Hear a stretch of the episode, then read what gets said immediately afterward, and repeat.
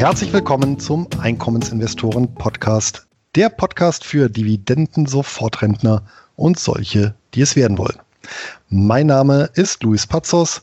Ich betreibe den Finanzblog nur Bares ist Wahres.de rund um das Thema Hochdividendenwerte und ausschüttungsstarke Geldanlagen. Ja, auch von mir ein herzliches Willkommen zu Folge 4 unseres Formats. Mein Name ist Anton Kneupel und sonst betreibe ich immer den YouTube-Kanal D wie Dividende.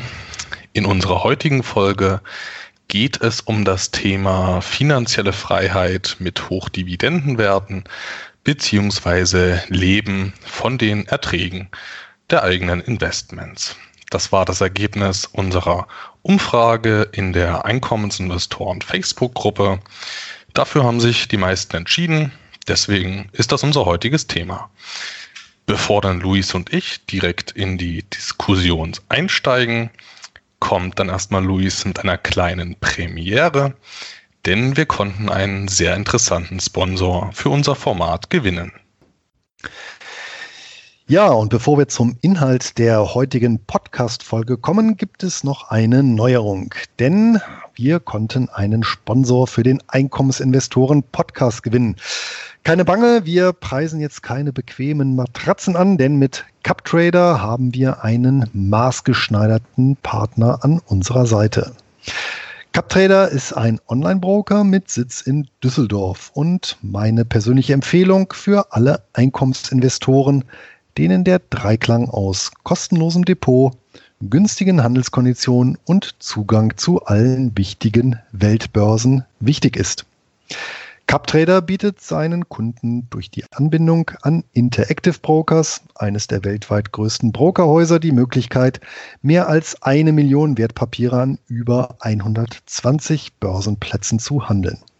Selbst Nischentitel wie Preferred Shares oder Split Trusts lassen sich über die Wertpapiersuche finden und ordern. Ein weiterer Pluspunkt sind die äußerst niedrigen Gebühren, vor allem für den Handel an den für Einkommensinvestoren interessanten Börsen in Australien und Kanada sowie den USA. So kostet eine Kleinorder an der New York Stock Exchange gerade einmal einen Cent pro Wertpapier beziehungsweise mindestens zwei US-Dollar. Kosten für die Verbuchung von Dividenden fallen ebenso wenig an wie laufende Depotgebühren. Damit können sich Anleger bei CupTrader selbst mit einer vergleichsweise niedrigen Einlage ein breit diversifiziertes Dividendenportfolio aufbauen. Aufgrund des Preis-Leistungs-Verhältnisses bin ich selbst im Jahr 2017 Kunde von CupTrader geworden und nach wie vor mit dem Service und den zahlreichen Reportfunktionen sehr zufrieden. Und seit die komplett überarbeitete Nutzeroberfläche Anfang dieses Jahres an den Start gegangen ist, punktet CupTrader auch in Sachen Bedienkomfort. Eine ausführliche Anleitung zur Konto- und Depoteröffnung findet sich unter nur Bares ist Wahres www.de Schrägstrich Cuptrader minus Depot. Dem Schutz der Kundeneinlagen und Wertpapiere widme ich mich im Detail unter nur Bares ist Wahres.de Schrägstrich Cuptrader minus Sicherheit. Ja, Luis, äh, erstmal danke für diese gute Zusammenfassung von dem Angebot unseres Sponsors.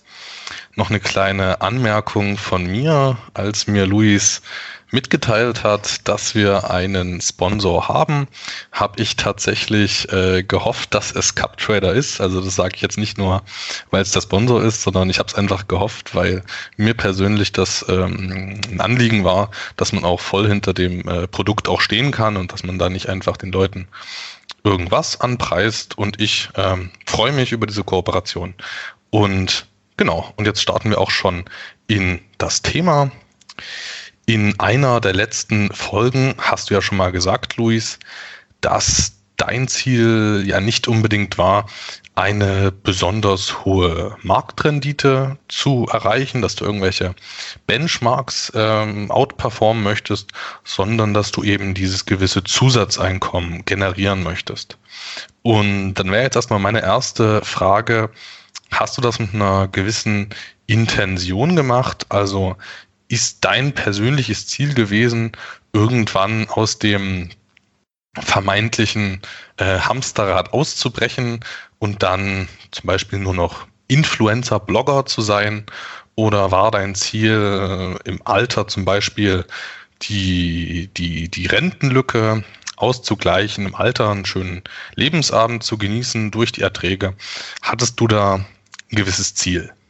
Ja, eine gute Frage. Äh, natürlich verfolgt man mit oder verfolgt jeder Anleger ein, ein bestimmtes Ziel. Ähm, und die ersten Jahre meiner Tätigkeit als Privatanleger äh, oder in den ersten Jahren war ich natürlich völlig fokussiert, äh, wie vermutlich die meisten, auf, auf Differenzgeschäfte, also möglichst günstig kaufen und möglichst teuer verkaufen und sich dann der Kursgewinne zu rühmen.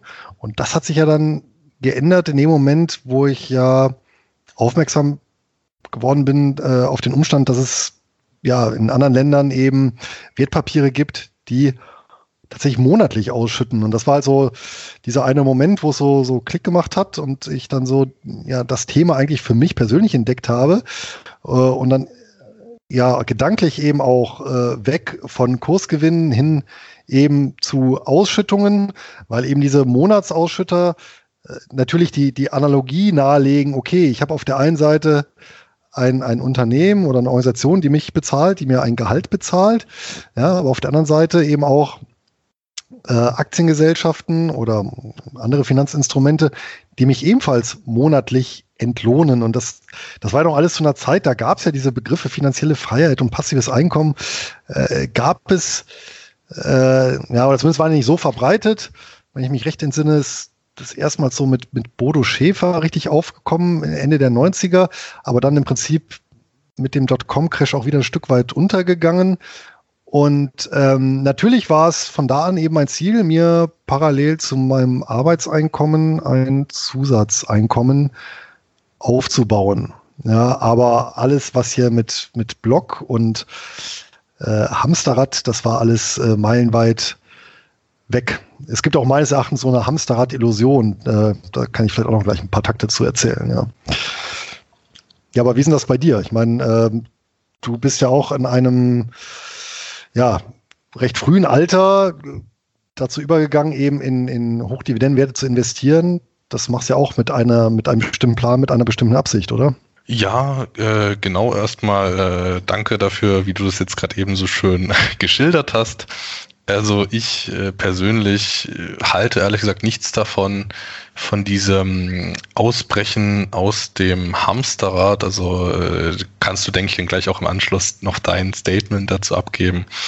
Aber ich bin der Meinung, dass Arbeiten eine Quelle der, der Freude ist und eine Quelle von positiven Gefühlen. Also ich bin persönlich also ähm, kein Mensch, der der jetzt besonders viel Freude daraus schöpft, äh, am Strand die ganze Zeit rumzuliegen und nichts zu machen und Cocktails zu trinken, sondern ich ähm, schöpfe meine Freude aus hauptsächlich aus äh, geschafften Dingen. Das muss jetzt aber auch nicht nur ein gewisser finanzieller Erfolg sein, ein toller Gewinn, äh, viel Geld mit Dividenden verdient oder wo auch immer.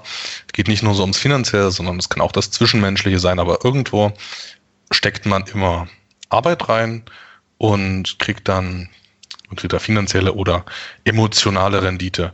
Und, und das ist für mich äh, einfach eine, eine riesen, äh, das ist was, was mich irgendwie antreibt, dieses, diese Belohnung für Arbeit und deswegen, ich äh, halte nichts davon, von diesem nur noch, also möglichst schnell finanzielle Freiheit erreichen, um dann den ganzen Tag nichts zu tun, sondern was ich tatsächlich so interessant finde an diesem finanziellen Freiheit-Thema ist eben, dass es gewisse Möglichkeiten eben eröffnet, die man eben nicht so, nicht so hat, wie man es äh, eben, wenn man eben zum Beispiel äh, große Verpflichtungen hat. Also sagen wir mal, ich muss einen Kredit abbezahlen, ich habe eine Familie, die ich ernähren muss, habe äh, jetzt kein zusätzliches Einkommen, was mir die Grundausgaben absichert, sondern äh, wenn man eben in so einer, so einer ähm, Lage ist mit vielen Verpflichtungen, dann fällt es eben schwer, da mal in andere Richtungen zu denken. Und da rede ich vor allem davon, ähm, dass man vielleicht was, was eigenes startet, vielleicht Selbstständigkeit oder sowas.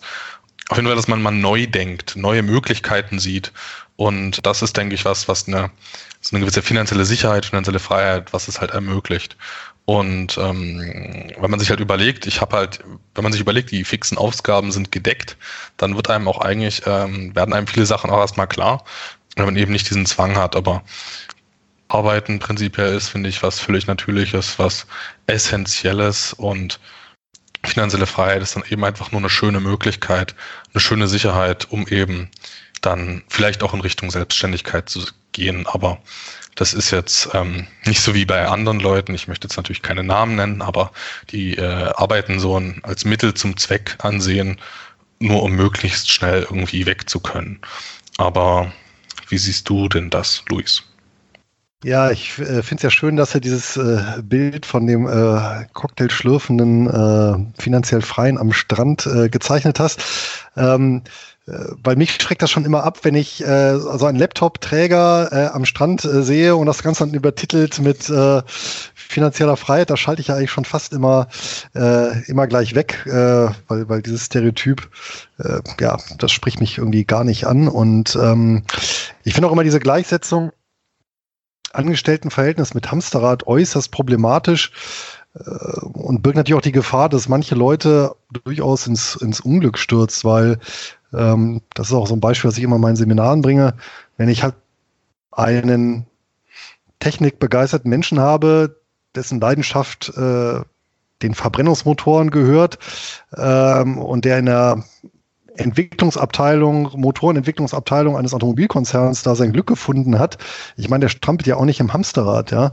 Und es ist ja auch ein Irrtum zu glauben, dass es nur nicht erfüllende äh, Jobs äh, hier hierzulande gibt, ja, sondern eine Vielzahl der Jobs äh, äh, entspricht ja durchaus äh, dem Wunsch äh, derjenigen, die diesen ausfüllen und die, die, die füllen auch gerne aus, ja. Und nicht jeder Job bringt dann irgendeinen Burnout mit sich, sondern ähm, das sieht dann auch in jedem selbst, sich das ein Stück weit so zu gestalten. Und oftmals gibt es ja auch keine anderen Möglichkeiten, als seiner Berufung zu folgen, indem ich eben ja mich ins vermeintliche Hamsterrad begebe. Siehe eben den Ingenieur. Ja, ähm, was soll er machen? Äh, privat in der Garage an Motoren schrauben oder einen Block über Motoren betreiben, das ist ja auch nicht dasselbe, ja. Oder nehmen wir einen, einen, äh, einen Schreiner, der eben in Handarbeit äh, Schränke äh, herstellt, ja, oder Möbelstücke herstellt.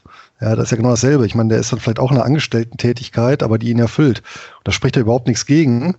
Und ähm, rein statistisch ist es ja sogar so, äh, dass eine Vielzahl von ja, selbstständigen Freiberuflern ähm, ja, nah oder ja doch ein bisschen am Hungertuch knabbert äh, und eben da nicht gerade die Erfüllung findet, äh, die im Rahmen der außerhalb des Hamsterrads dann eigentlich gesucht wurde. Ne? Also denke mal, da muss man schon so ein bisschen unterscheiden und im Wesentlichen dann eben nach einer Tätigkeit streben, die einen erfüllt. Und ob das jetzt eine ist im, im Angestellten-Dasein oder im freiberuflich oder in welcher Form auch immer, das ist ja dann erstmal eine sekundäre Sache.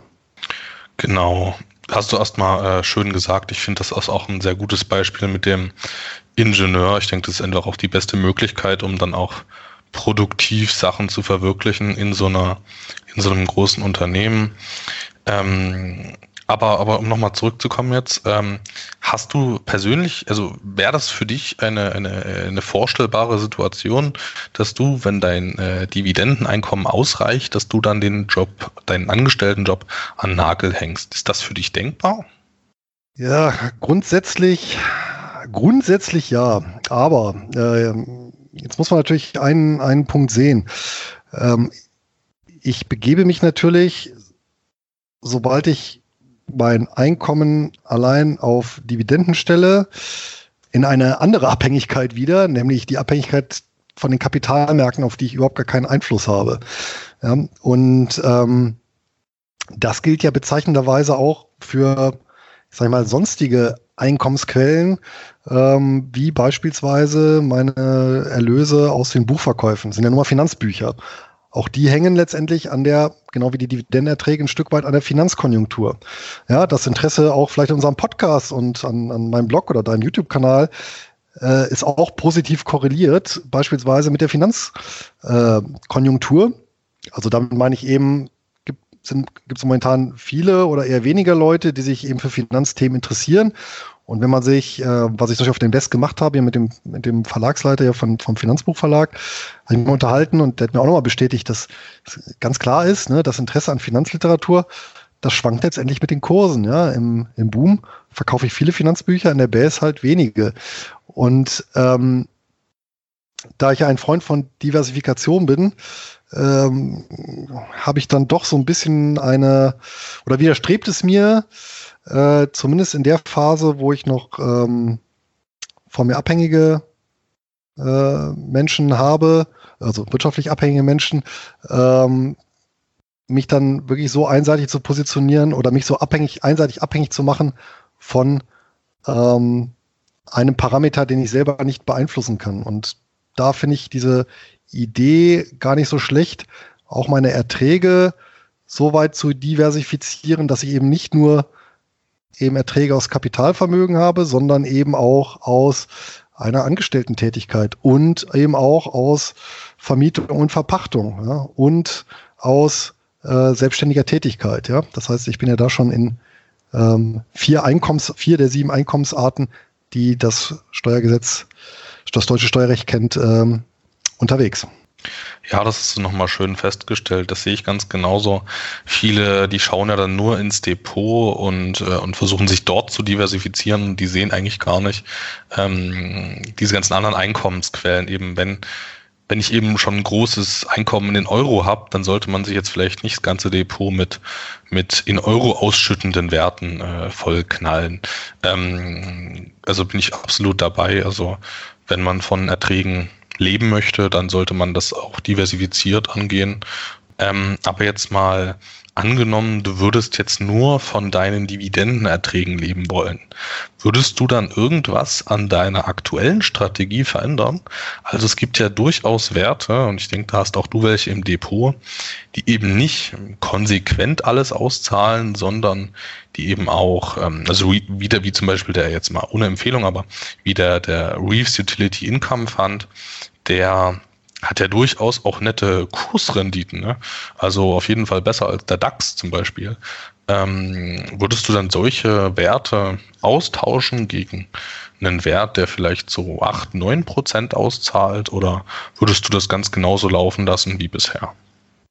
Ja, ich habe äh, tatsächlich, oder ich würde tatsächlich genau so weiterlaufen lassen. Ähm, der Grund dafür ist einfach, dass das, dass ich ein für mich ausgewogenes und risikogewichtetes Hochdividenden-Weltportfolio erstellt habe, ja, was sich eben aus offensiven und defensiven äh, Werten zusammensetzt und äh, ja, so aufeinander abgestimmt ist, dass eben möglichst viele Instrumente, äh, Regionen, Währungen ähm, abdeckt und äh, ja, sag mal so, auch wetterfest äh, gezimmert ist äh, dass es auch langfristig äh, standhält, ähm, so dass ich mit meinem kleinen ergänzenden Regelwerk, was ich mir dann selber erstellt habe, äh, was ich dann jährlich darauf anwende, ähm, dann vielleicht hin und wieder mal einen Titel austausche und ansonsten das so laufen lasse.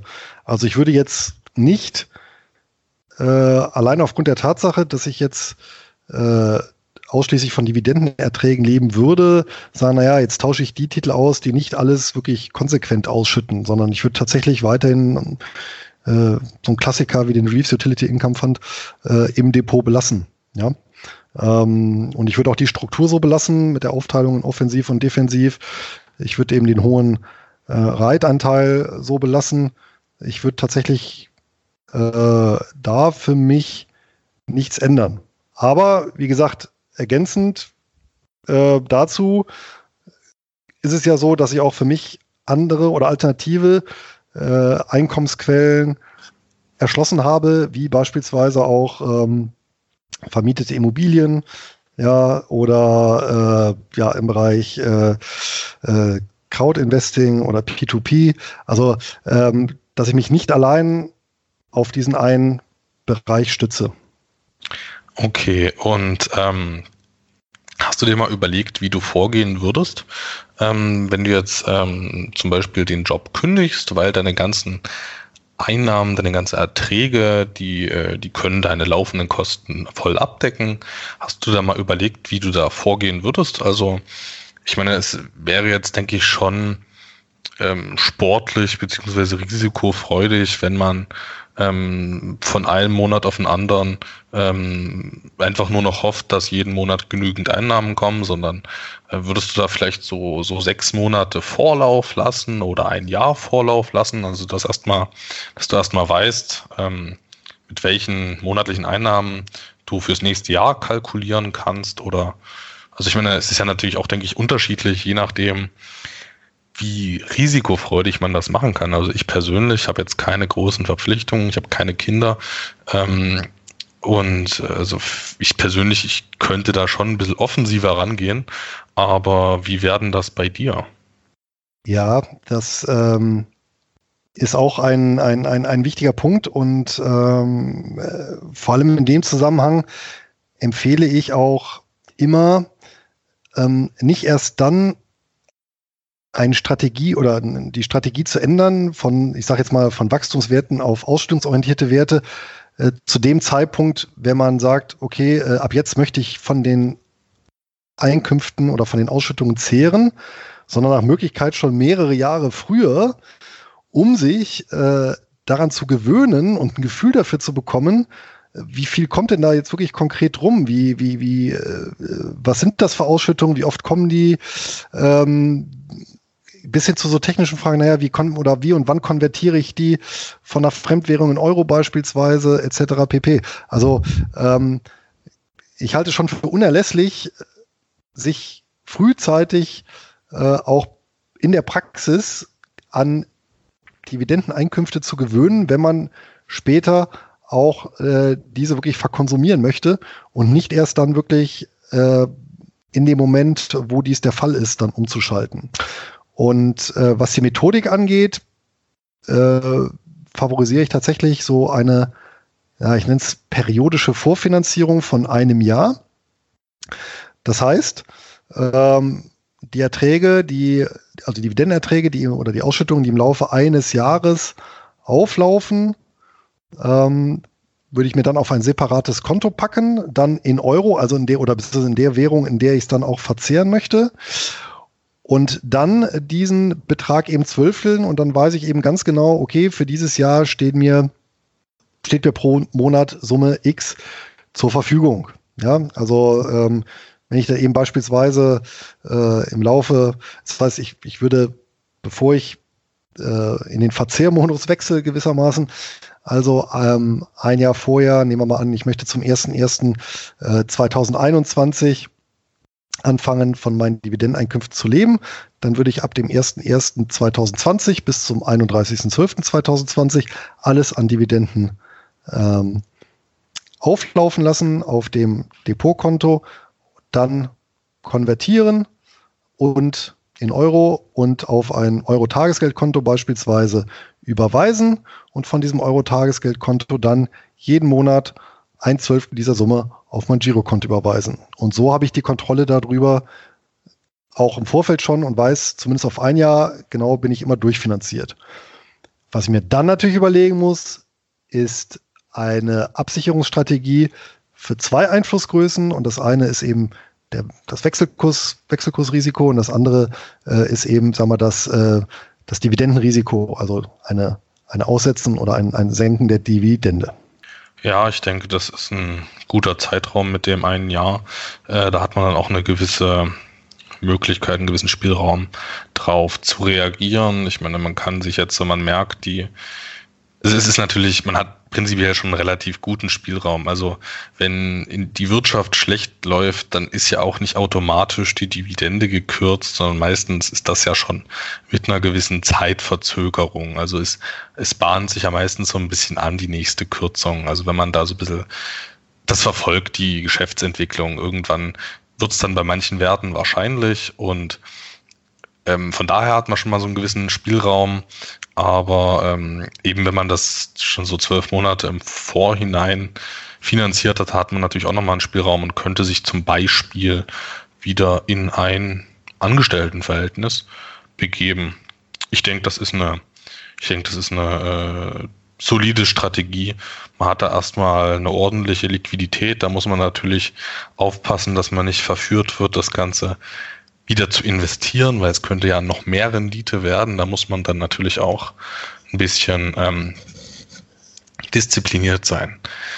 Ähm, Wenn es darum geht, kann ich von meinem aktuellen Vermögen leben, ist natürlich auch die Frage der Rendite wichtig. Also wie viel Rendite kann ich relativ nachhaltig, also beziehungsweise welche Rendite kann ich wirklich nachhaltig erwirtschaften von meinem, von meinem Vermögen und, ähm, und dann hat, also dass man jetzt halt nicht irgendwelche Substanzzahler hat, weil es gibt ja quasi schon Unternehmen beziehungsweise Fonds, die sich kontinuierlich selbst auflösen, äh, weil sie halt jedes Jahr einen äh, gewissen Prozentsatz äh, von der Ausschüttung eben nicht nur als äh, was nicht nur von Erträgen speisen, sondern einfach aus der Substanz. Ähm, ist ja jetzt auch nicht, auch kein völlig ohne Wertung. Ich meine, es gibt beispielsweise Senioren, die ihr Geld anlegen wollen, aber jetzt auch ähm, einen gewissen Kapitalverzehr haben wollen, dann kann man sich natürlich durchaus überlegen, ob man so einen Fonds nimmt.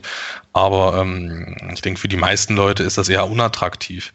Und ähm, welche Rendite hältst du denn für relativ ähm, machbar? Ich meine, und, und, und auch äh, in, in wirtschaftlich schlechten Zeiten noch vertretbar machbar. Also ich finde, eine Kürzung ist sowieso immer möglich.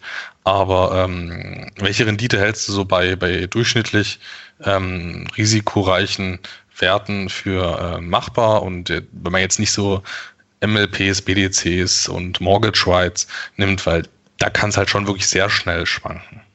Ja, aber auch die Schwankungen gleichen sich ja über die Zeit ein, ein Stückchen aus. Das heißt, ähm, hier muss man natürlich auch, das kommt natürlich auch jetzt sehr darauf an, wie offensiv oder defensiv ich da positioniert bin. Ja? Ähm, ich rechne mit einem Faktor von 130 zu 1 bei einem offensiven Depot. Das heißt, ähm, für 130 Euro, die ich anlege, kann ich also brutto 1 Euro pro Monat erzielen. Das entspricht etwa einer Dividendenrendite von 9% im Schnitt. Also brutto vor brutto, Quellensteuer? Ja. ja, vor Steuern, genau. Vor allen Steuern, okay. Ja, weil ich muss ja jetzt brutto rechnen, weil beispielsweise, wenn ich nur von den Dividendenerträgen lebe, dann habe ich ja wieder den Vorteil, äh, ich habe ja meinen meinen normalen Freibetrag ja, von, ja. ich glaube, knapp 9000 Euro. Ähm, dann nochmal mein Sparerpauschbetrag. Also ähm, da ist, glaube ich, die, die, die, die Referenzgröße brutto die bessere als netto, weil das sich dann wieder unterscheidet. Ja. Ich kann dann bis zu einer gewissen Einkommenshöhe ja auch noch ähm, eine günstiger Prüfung beantragen. Also das, das wird dann sehr kompliziert, wenn ich dann äh, das auf Nettobasis errechnen will. Deswegen nehme ich da die Bruttowerte. Ähm, Außerdem motiviert es dann vielleicht ein bisschen mehr auch, ja, weil die Zahlen ja ein bisschen kleiner. ja.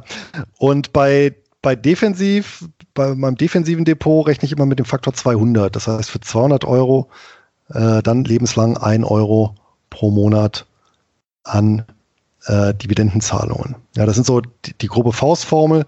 Mein Reitdepot und mein Aristokratendepot, das liegt dann irgendwo dazwischen. Ja, mit dem Faktor, ich habe es mal jetzt äh, für, den, für die heutige Aufnahme nachrecherchiert, aktuell 155 fürs Reitdepot und 175 fürs Aristokratendepot. Ja, ähm, aber wie gesagt, du musst halt noch mit einkalkulieren, dass du eben Schwankungen in der Dividende hast. Bei den, bei den defensiven Titeln eher weniger, bei den offensiven Titeln dann vielleicht mehr.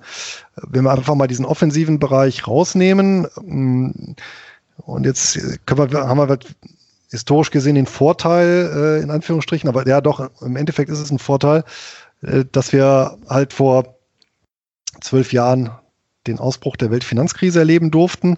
Und weil da konnte man natürlich auch gucken, wie reagieren denn so überhaupt die Dividenden im Schnitt. Und wenn man sich das mal anguckt, dann stellt man fest, dass äh, ja, das nachhaltige oder ja, doch das substanzhaltige Sinken der Dividende etwa zwei Jahre nach Ausbruch der Krise, also nachdem die Kurse anfangen zu bröckeln, äh, angefangen haben zu bröckeln, so, äh, sind dann Dividenden auch abgesenkt worden, während die Kurse so im Schnitt der großen Indizes um 50 Prozent gesunken sind, sind die Dividenden so etwa um ein Drittel gesunken und dann nach zwei Jahren wieder gestiegen und den, ähm, den ursprünglichen, die, die ursprüngliche Höhe wieder erreicht. Das heißt, wenn ich so eine säkulare Krise wie 2007 bis 2009 als Dividendenertragskonsument äh, durchstehen möchte, dann sollte ich für den Ernstfall gewappnet sein und damit rechnen, dass ich zwei Jahre lang 30 Prozent weniger an Ertrag habe, so als grobe Faustformel. Ja, das ist äh, natürlich super gut zu wissen. Deswegen sollte man sich auch bei seiner finanziellen Freiheit, äh, Kalkulation, sollte man sich auch immer noch einen großzügigen Spielraum lassen. Ähm, ich meine, es ist natürlich verlockend, da so ein bisschen rumzuspielen und ja, es könnte ja doch klappen irgendwie. Ähm, ich habe ja persönlich so eine Zahl, die ich persönlich für sehr realistisch halte. Ich habe da so meine, meine 8% Brutto-Dividendenrendite, die ich äh, persönlich auch anstrebe, aber die ich auch für, für äh, nachhaltig realisierbar halte und äh, wo dann auch nicht die, Kürz, die Kürzungen in der Krise auch nicht allzu hoch ähm, ausfallen sollten. Ich meine, man hat natürlich bei so ähm, Werten wie, wie BDCs, die, ähm, die zum Beispiel sich eher dann an, im Beteiligungsbereich äh, bewegen, also die äh, sich direkt am Unternehmen beteiligen und dann gewinnbringend veräußern wollen, da hat man natürlich schon eine äh, sehr große konjunkturelle Anfälligkeit. Ähm, oder bei MLPs, also da gibt es auch diverse, die dann darunter leiden, wenn die Rohstoffpreise sinken. Ähm, aber jetzt mal, wenn man jetzt auch nicht nur solche besonders hoch ausschüttenden Werte nimmt, sondern auch so ein ähm, paar Klassiker, dann denke ich, ist man, ähm, kann man, denke ich, 8% relativ realistisch erwirtschaften. Und äh, dementsprechend habe ich tatsächlich mal eine kleine Kalkulation gemacht, weil es ist ja immer interessant, wie viel bräuchte ich denn für eine gewisse Summe. Und es ist natürlich klar, ähm, auch bei den Zuhörern wird das, denke ich, sehr unterschiedlich sein.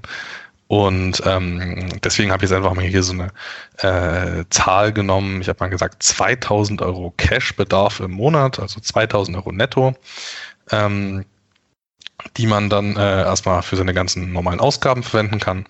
Ähm, manche, die, die kommen vielleicht mit 1000 Euro hin, manche was weiß ich, deutlich mehr brauchen sie.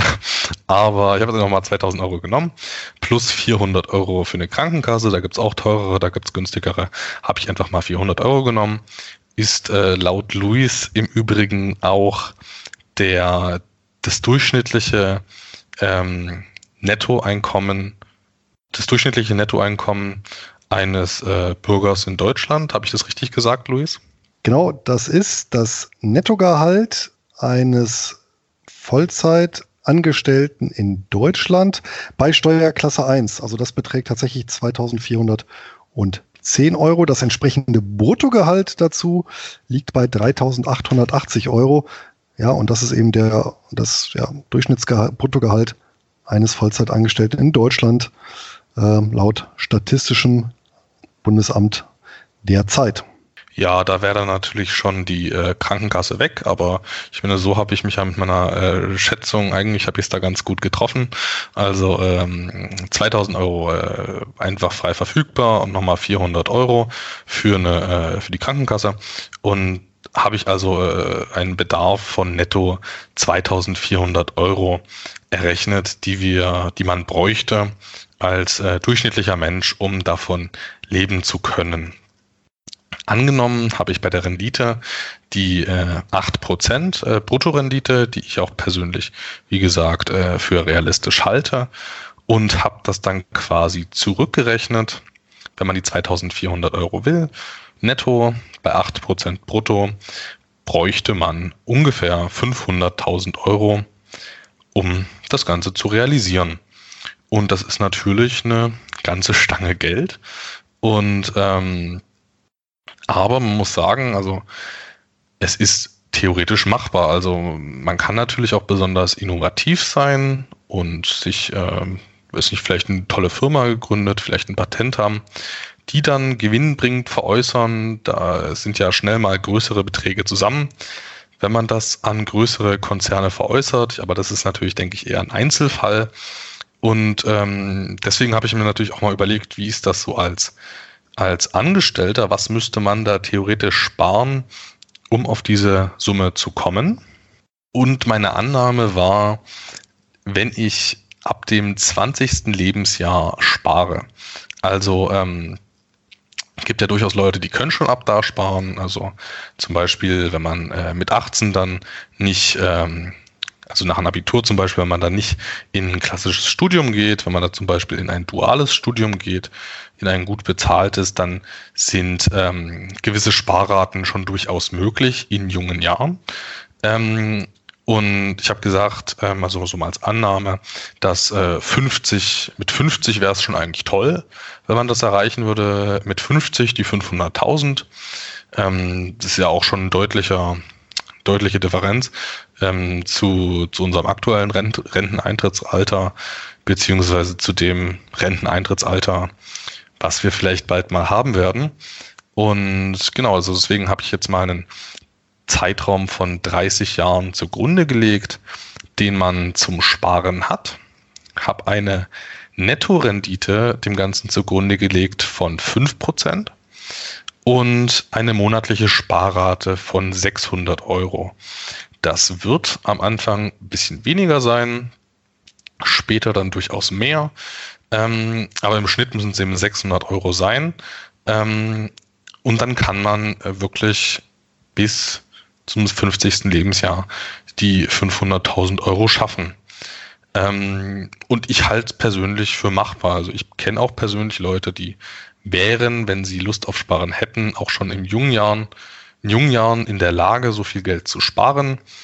Ähm, bei Leuten, die mehr verdienen, dann sowieso. Das hat natürlich alles so mit den finanziellen Verpflichtungen zu tun und ob einem Sparen auch Spaß macht, aber meiner Meinung nach ist es eine, eine mögliche Sache. Und ähm, 50 ist auch in der heutigen Zeit eigentlich jetzt kein, kein Alter mehr, würde ich mal sagen. Ich meine, die, die Menschen die leben immer länger und wenn man sich sagt, man hat es mit 50 theoretisch geschafft, also man hat mit 50 eine gewisse Freiheit, das ist, finde ich, schon ähm, eigentlich eine verlockende Sache. Ja, aber auch schon ein ganz schönes Brett, ne? weil das verlangt natürlich schon mal zwei Sachen. Zum einen, dass ich recht früh doch relativ hohe Beträge beiseite lege ähm, und zum zweiten, dass ich schon frühzeitig die entsprechende Disziplin mitbringe. Und das sind natürlich zwei Faktoren, die in dieser Kombination vermutlich nicht so ganz häufig anzutreffen sein werden. Na gut, ähm, da bin ich absolut bei dir, auch aus persönlicher Erfahrung ähm, äh, bin ich da absolut bei dir. Also das äh, Bedürfnis ähm, zu sparen ist leider bei vielen noch nicht sehr ausgeprägt. Ich denke bei etwas Älteren dann schon mehr, aber gerade wenn ich mich jetzt so in meinem Alters bei meinen Altersgenossen umhöre, also bei den 20-Jährigen, so in dem Bereich zwischen 20 und 30, da ist das noch nicht so ganz ähm, verankert bei denen, dass das äh, nötig ist. Ich denke, da können wir auch noch mal eine Folge drüber machen, warum eigentlich äh, das so wichtig ist, zu sparen beziehungsweise zu investieren und warum auch äh, unser Format für die mal sehr interessant werden könnte. Ähm, ja, also es ist natürlich ähm, eine seltene Kombination, aber mir ging es einfach nur darum, äh, mal zu zeigen, dass es möglich ist und, äh, und nicht so wie äh, Bodo Schäfer irgendwie in sieben Jahren zum Millionär in dem, äh, mit dem Ton, sondern dass es ähm, theoretisch mit Disziplin und Arbeit ähm, machbar ist. Ja, äh, das ist sicherlich richtig. Ich habe mal eine eine alternative äh, Rechnung aufgemacht und wenn wir mal davon ausgehen, dass jemand, der 25 ist und in den Beruf einsteigt Und die hat an dieser Schwelle natürlich einen ganz großen Vorteil, sofern diese Person natürlich dann auch entsprechend diszipliniert ist. Das heißt, ähm, der Gehaltssprung von, sagen wir vorher Studentenjob jetzt auf Vollzeitstelle ist natürlich ganz erheblich. Gleichzeitig hat aber natürlich die äh, Lebensstilinflation noch nicht so zugeschlagen. Das heißt, hier habe ich die einmalige Möglichkeit, wirklich mir diese Differenz zunutze zu machen und dann doch vielleicht eine relativ hohe Sparrate einzufahren. Ich habe mal einfach angenommen, jemand, der 25 ist und anfängt 450 Euro im Monat zu sparen, ja, ich weiß, auch das ist viel, aber das sehe ich dann schon als Berufseinsteiger eher machbar und sei es halt tatsächlich in einem, im Minijob nebenbei. Und ja, ebenfalls äh, diese 8% zugrunde gelegt, beziehungsweise netto dann 6%. Und dann komme ich über 31 Jahre auch bei immerhin 485.000 Euro an. Das ist ja dann auch nicht so weit entfernt. Und das dann im Alter von 56. Ähm, ja, da ähm, geht ja dann durchaus auch noch was. Äh, kann auch vielleicht noch die Sparrate zwischenzeitlich erhöhen. Das ist ja auch von der Konstant äh, ausgegangen. Ich werde sogar erhöhen müssen, weil natürlich die Inflation in dem Zeitraum zuschlägt. Aber mit 56 bin ich natürlich auch noch in einem Alter, wo ich mir dann auch noch überlegen kann, okay, ähm, was mache ich jetzt? Ne? Also und nicht irgendwie zwingend alt und gebrechlich. Allerdings sowohl deine als auch meine Rechnung zeigen ihm einen sehr, sehr interessanten Fakt aus und der sich dann tatsächlich nur noch schwer korrigieren lässt. Und das ist eben das Thema des Frühanfangs. Und was meinst du denn, Anton, wenn du einen Sparvertrag hast, der über 20 Jahre läuft und mit 6% verzinst wird?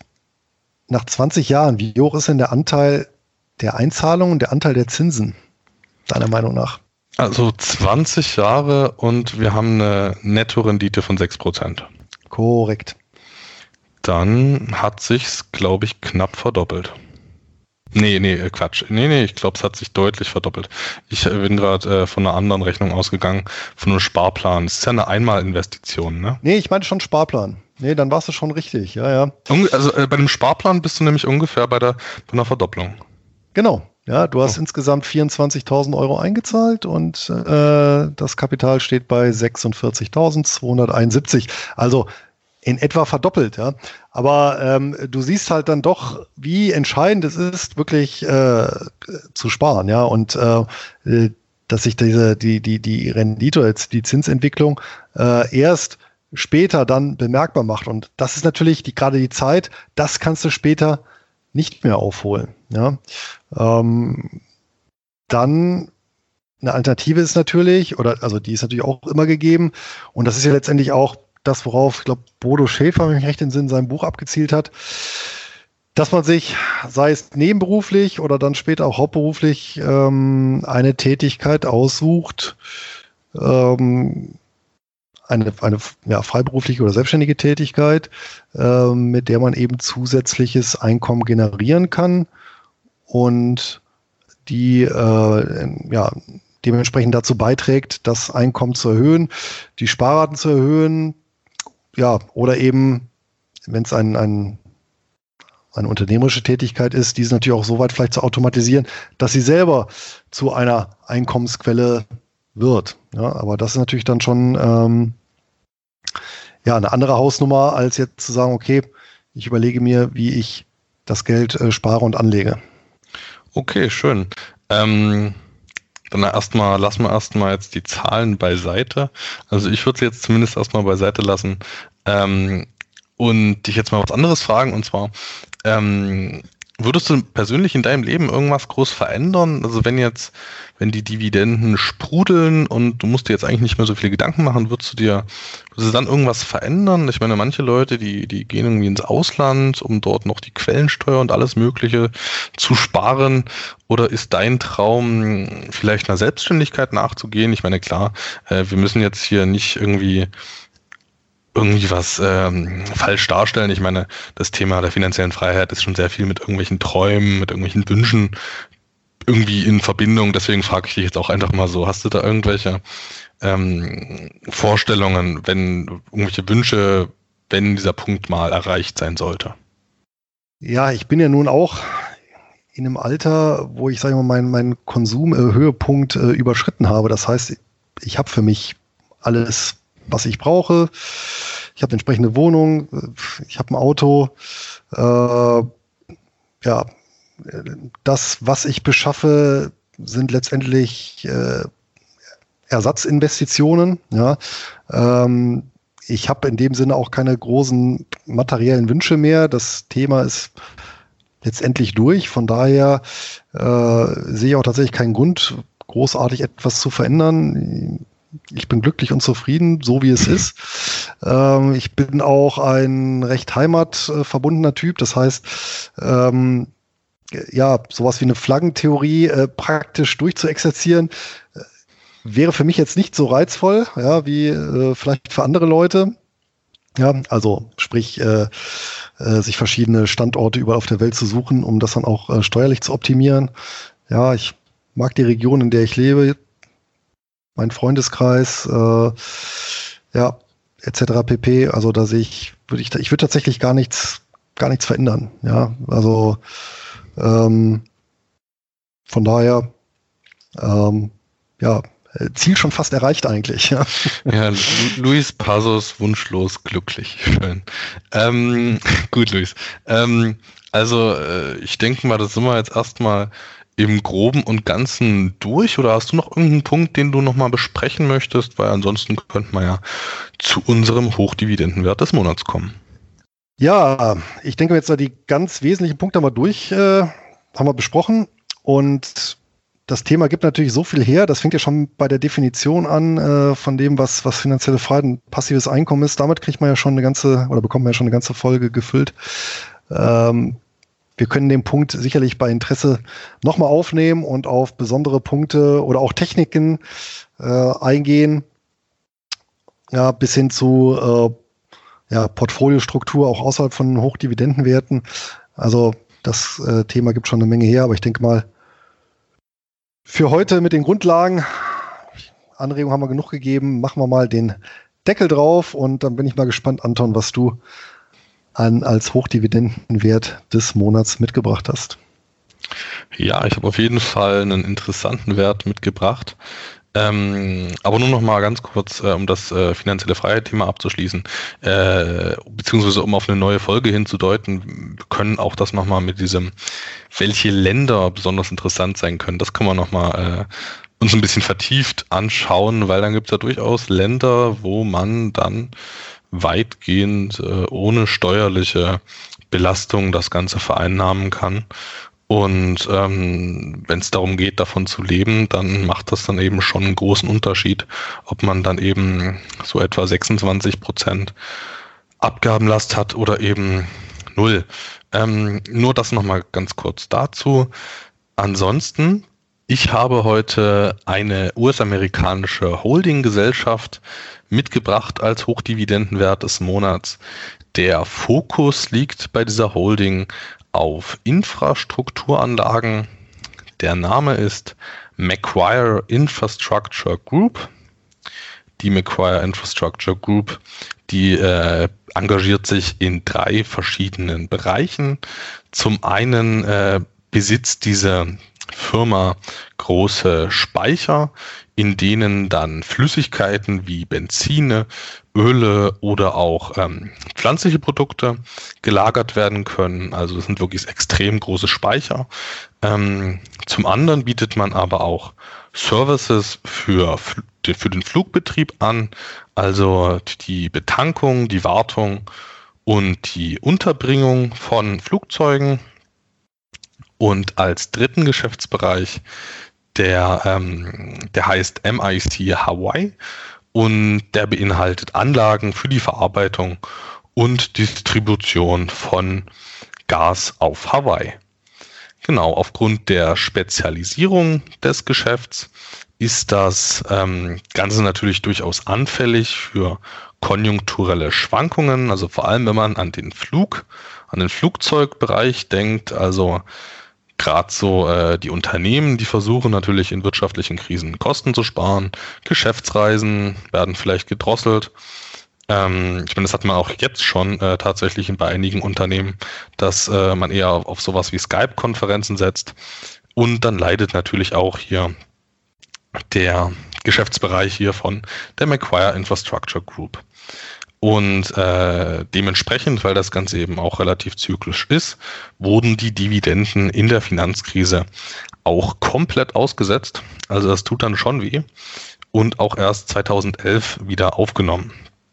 Die Dividenden werden quartalsweise gezahlt und das bei einer aktuell auch operativ abgesicherten Rendite von ungefähr 10 Prozent.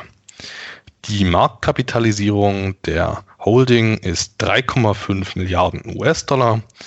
Nur mal zum Vergleich, es ist schon ein ordentlich großes Unternehmen. Ähnliche Marktkapitalisierung hat zum Beispiel das deutsche Unternehmen Sixt, also die Autovermietung. Nur mal, damit man sich vorstellen kann. Für mich ist die äh, Macquarie Infrastructure Group durchaus ein offensives Investment. Also das hat jetzt hier nichts mit besonders hoher Sicherheit zu tun, wie man es von klassischen Dividendenaristokraten kennt. Also hier muss man durchaus mit Schwankungen nach oben, aber auch nach unten rechnen. Ähm, es ist natürlich Rendite und Risiko zugleich. Dementsprechend würde ich das Ganze aber auch nicht zu hoch gewichten, vor allem wenn man eben schon mal die Zahlungen komplett ausgesetzt hat.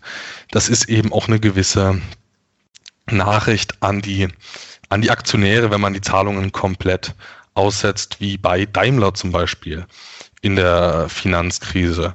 Und ähm, das, das, da ist dann eben die Hemmschwelle in der nächsten Krise nicht mehr so hoch, wieder die Dividenden komplett auszusetzen. Also das muss man natürlich bedenken. Ansonsten ähm, handelt kann die Holding über das Kürzel MIC und das Ganze über die New Yorker Börse.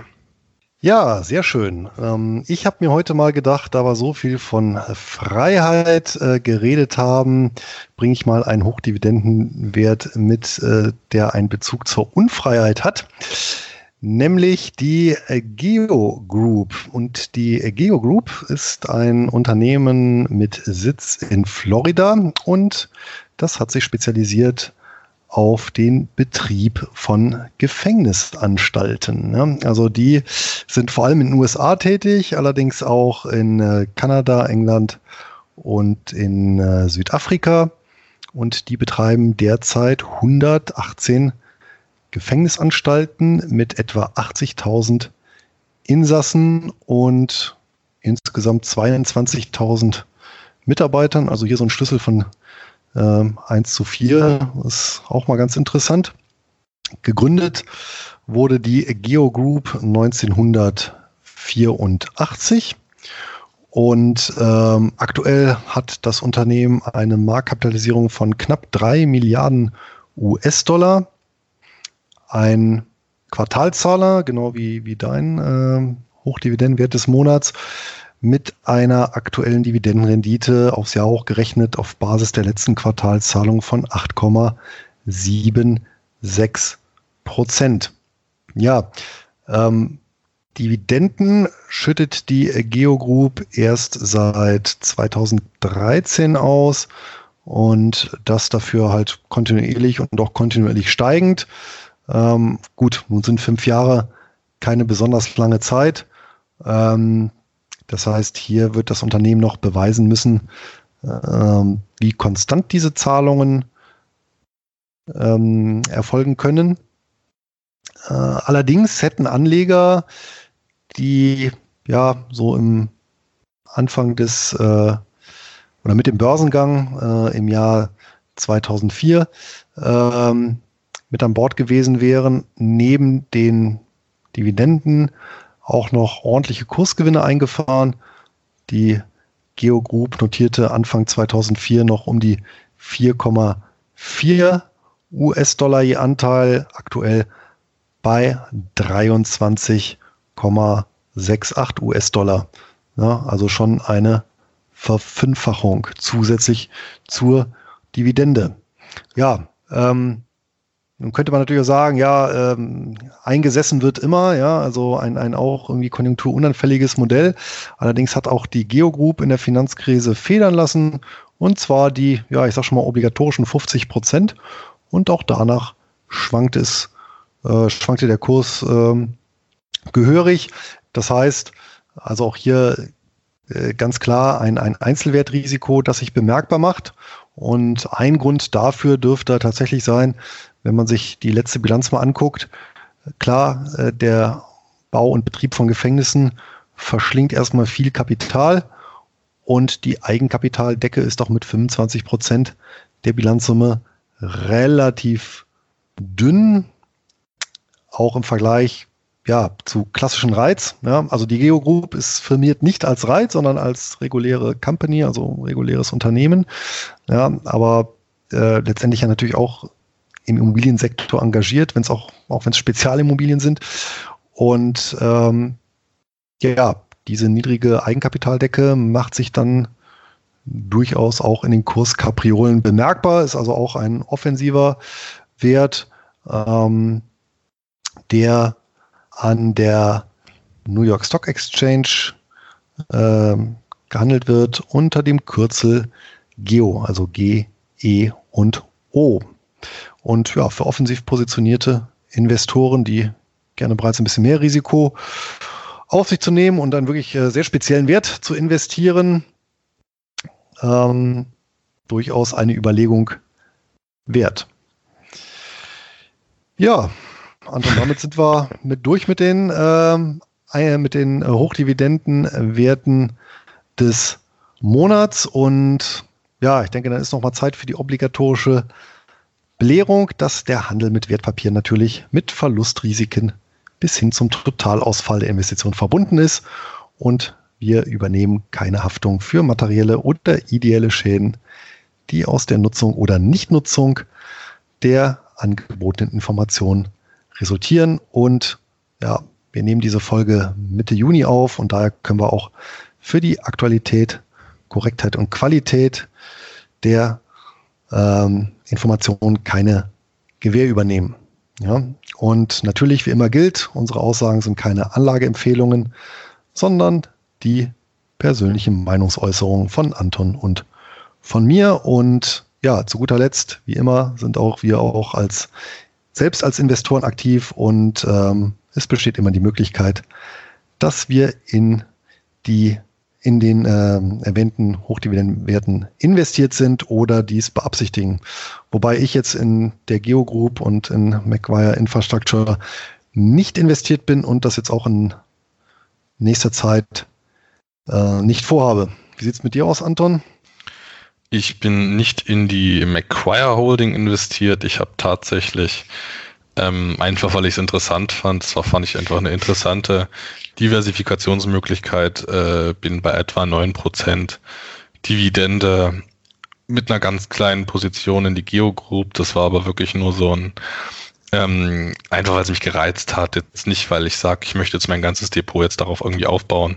Es ist für mich eine Diversifikationsmöglichkeit. Ich habe da wirklich deutlich unter 1% meines ähm, Depotvolumens da investiert. Also ich bin minimal ähm, dabei, aber ja, ich habe jetzt auch nicht vor, demnächst zu verkaufen, wenn unsere Zuhörer das Ganze hochgekauft haben. Also ja, also ähm, danke erstmal für den schön zusammengefassten Risikohinweis. Und ansonsten verabschieden wir uns jetzt, oder Luis? Genau, nicht ohne Hinweis. Wenn ihr Fragen, Sorgen, Nöte oder Verbesserungsvorschläge habt, dann meldet euch dazu gerne und äh, nutzt die Kommentarfunktion direkt unter der Podcast-Folge oder schreibt uns einfach eine E-Mail an einkommensinvestoren at nurbaresiswahres.de und wenn du keine Folge mehr verpassen möchtest, kannst du den Podcast auch direkt abonnieren oder einem unserer zahlreichen Kanäle folgen. Und ich glaube, seit Folge 3 sind wir jetzt auch ähm, auf iTunes und äh, Spotify zu hören. Und ja, das war's für heute. Eine ertragreiche Zeit wünsche ich euch. Macht's gut, euer Luis. Das gleiche wünsche ich euch auch. Eine ertragreiche Zeit, ein gutes Händchen beim Investieren und wie bereits gesagt, einfach Anregungen in die Kommentare. Jetzt auch bei bei der Apple Podcast App in die Bewertungen gerne schreiben. Das hilft uns auf jeden Fall, wenn ihr uns da bewertet. Das muss auch gar nicht irgendwie geschönt sein. Ihr könnt da gerne eure äh, Kritik auch, eure Kritik und Anregungen einfach reinschreiben. Aber das hilft uns auch einfach, ähm, die Sichtbarkeit dieses Formats zu erhöhen. Mehr Sichtbarkeit heißt auch irgendwie mehr Möglichkeiten für uns, dieses Angebot hier auszubauen im Endeffekt.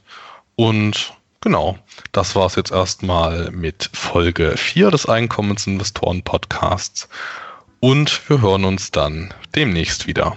Bis bald.